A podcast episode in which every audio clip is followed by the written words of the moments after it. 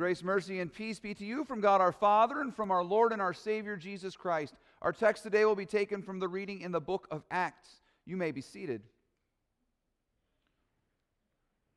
We begin today with a word of prayer. Father in heaven, we are here needing help. Lord, we need help knowing that your salvation is for us. We need to constantly be reminded of this. And yet, Lord, we also live in a world that has rejected this message or does not know this message, and they need your help as well. And so, Lord, today we pray that you would empower us and enliven us and strengthen us to go forth proclaiming this good news to a world in need of your salvation. Lord, I pray today that the words of my mouth and the meditation of our hearts would be pleasing in your sight, O Lord, our rock and our redeemer. In Jesus' name, amen. We're going to start off with a question today, and you don't need to answer this out loud, but just think to yourself about this question. If I were to ask you, well, not if I were to ask you, I'm going to ask you. Do you think it is easy or hard to practice your faith or to share your faith in America? Do you think it's easy or hard? Do you think it's easy or hard to practice or share your faith in California? in Escondido or Valley Center or San Marcos or wherever it is you live? Do you think it's easy or hard to share and practice your faith at work, at home, with your family, or with your friends? Do you think it is easy or hard in your life, in your context, to share and to practice your faith? Well, when it comes to the question of is it easy to do this in America, I think generally we would say something like this Yeah, it is easy to practice and share our faith in America. After all, we live in a country where we have the freedom to worship without the fear of the government coming in and shutting us down. And this is a very good thing, and it's one of the things we're certainly celebrating uh, this weekend. And yet, at the same time, I imagine many of us here today could uh, bring out a whole bunch of statistics demonstrating the fact that this freedom we have to worship as we please doesn't really translate into the growth of the church, does it? As we all know, fewer and fewer people in this country who are free to practice their faith are doing it. Do you know the largest growing religious demographic in our country right now? Do you know what it is? It is the group called the nones. And by nones, I don't mean uh, a bunch of women running down to the convent to join the Roman Catholic nunnery. That's not what we're talking about here. What I'm talking about is that little thing whenever you fill out a form and they're asking you for sort of uh, demographic information, they ask you, What is your religious affiliation? More often than not in our country now, people are checking the box that says none. N O N E. Often in uh, sort of religious leadership circles, they're talking about the rise of the nones, which sounds like a sci fi movie, but it's not. Uh, it's talking about the religious situation in our country. And this has really got me thinking, uh, especially this past week. I was reading a book by a, a, pastor, I believe he was the chaplain at Duke University. His name was William Willimon. And he recounts a time when he was talking to a pastor from East Germany who had suffered greatly uh, beneath the communist regime over there for, for practicing his faith. And he was in very much an admiration of this pastor, but this pastor sort of tried to, to settle him down a little bit. And this is what he said, and I think this is a very fascinating quote. He said, It's tough here, but sometimes that's good for the church. See, there are more people in church on Sunday in East Germany than West Germany despite there being many more people there than here. The way I see it, he says, our government hates the church, but because the government is incompetent, it can't destroy the church. The West German government says it doesn't care whether they are Christians or not, and has thereby succeeded in destroying the church. It's fascinating. Now, I'm not bringing this up this morning to say, you know what we could really use here in America some good old persecution. I'm certainly not saying that.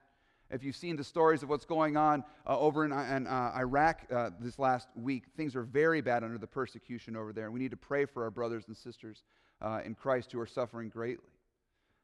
I'm also not bringing this up uh, just to scare you about uh, sort of the decline of the church in America or something like this, but I do want you to think about this question this morning. How are we to respond to things like this? How are we to, as the church, to respond when we live in a world, when we live in a context where we're told that people are free to ignore their God? They are free to leave their church. Often, I think when we hear things like this, uh, the church's response is one of fear. We see the demographic, we see the numbers, we see the statistics, we hear about persecution, and suddenly the church gets very afraid and we react in fear. And very often, the way we deal with this fear is we try and counter it. What we tend to do here in the church in America is we start to think in terms of business and we start to aim for our share of the market. We figure if people are leaving, what we need to do is we need to adjust who we are as the church. We need to adjust the way we do things. We need to adjust our message so that maybe people will find us a little more attractive and they'll show up on Sunday morning rather than sleep in. But the reality is, when we start thinking this way, we only make matters worse. When the church starts to put, shall we say, the customer on the throne, we tend to kick Jesus off of it. And when we adjust the message to draw more people in, we really water down the faith altogether, if not lose it. The great church historian H. Richard Niebuhr said when the church begins to adjust to the culture, what ends up happening is this they preach about a God without wrath who brought men without sin into a kingdom without judgment through the ministrations of a Christ without a cross. In other words, the church ceases to be Christianity because we're letting our fear drive us.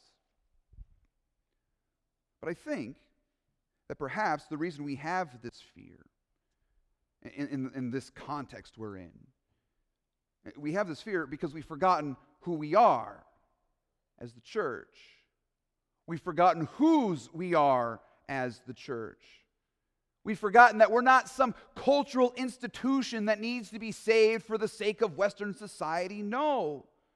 Dear brothers and sisters in Christ, dear saints, you are the body of Jesus Christ, the risen King. You belong to the God of all creation who chose to save you from eternal death and from the power of the devil through the death and resurrection of his Son. You are a people baptized into a new creation free from the fear of death and hell.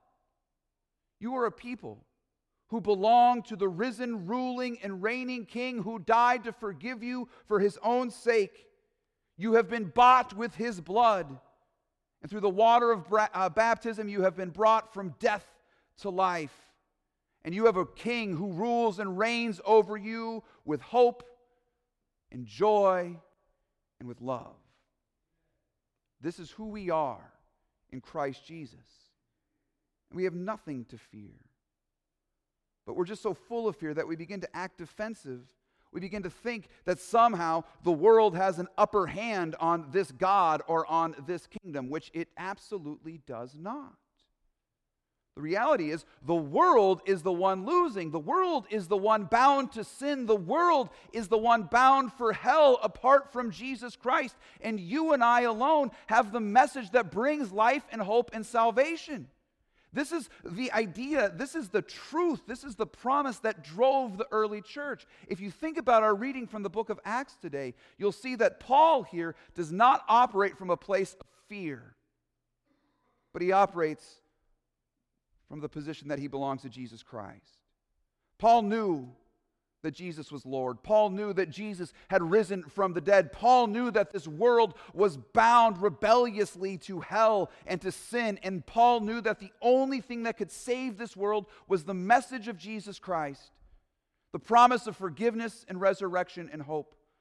And so one night, when he's uh, trying to figure out where he's going next to do his ministry, he has a vision uh, from a man in a place called Macedonia. And in that vision, the Macedonian man simply says, Help us. And upon hearing this, Paul didn't sit back and start saying, Now, how do I adjust my message to appeal to the Macedonian culture? No. He got up and he brought his team with him and he went. Acts says, when Paul had seen the vision, immediately he sought to go into Macedonia, concluding that God had called us to preach the gospel to them.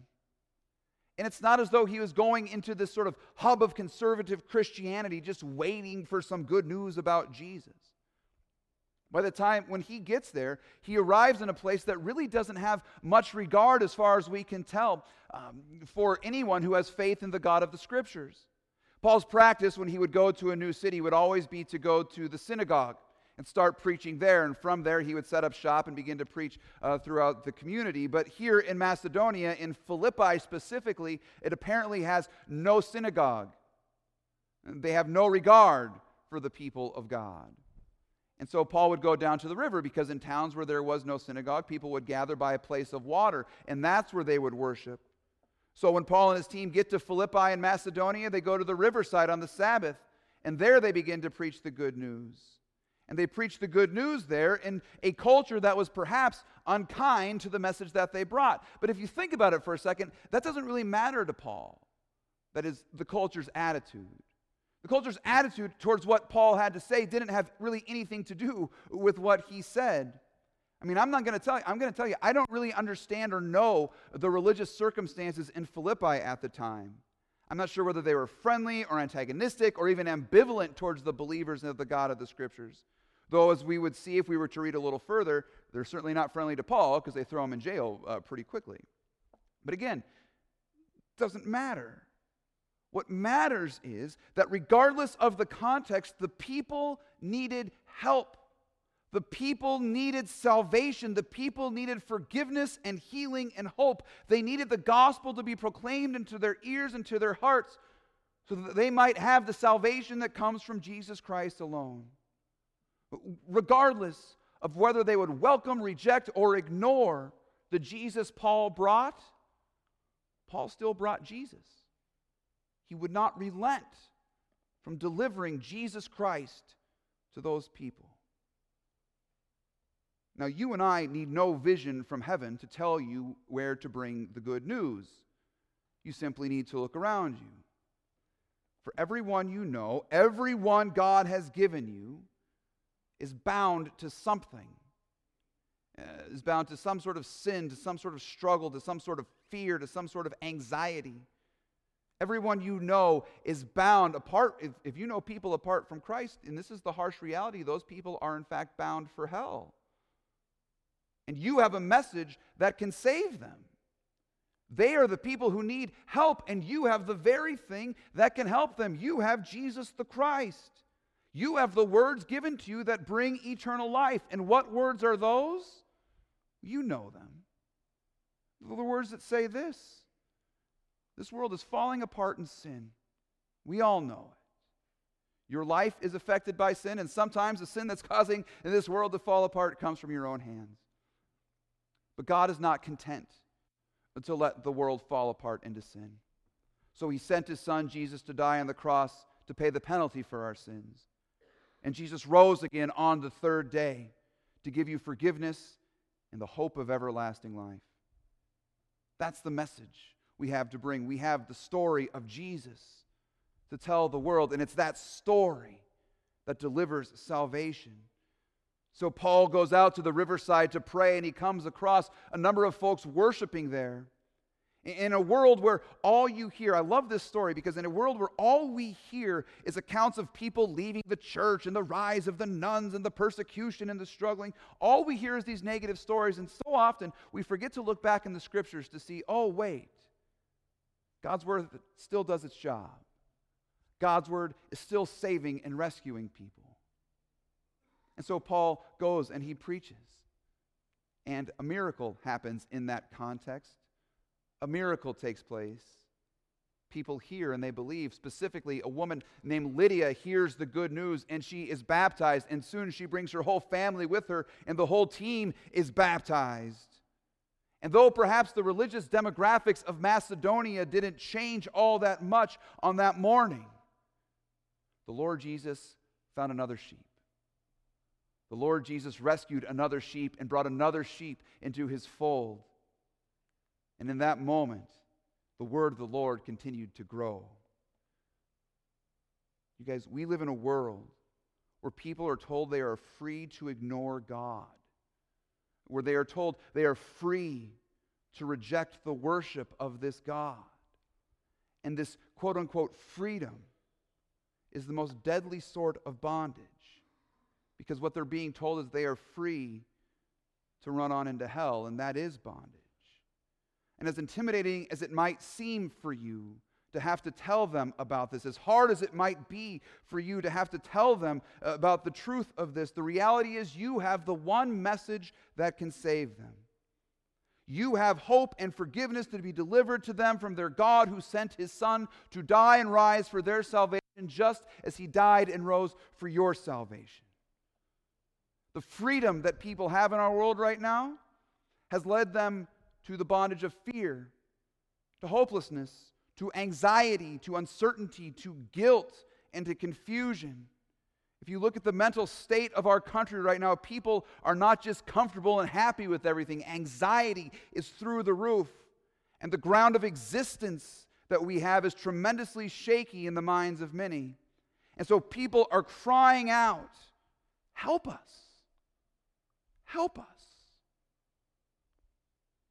And that help comes from Jesus the Christ, the forgiver and the Savior.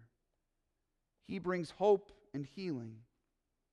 And you know He does, for He is risen and He's done it for you.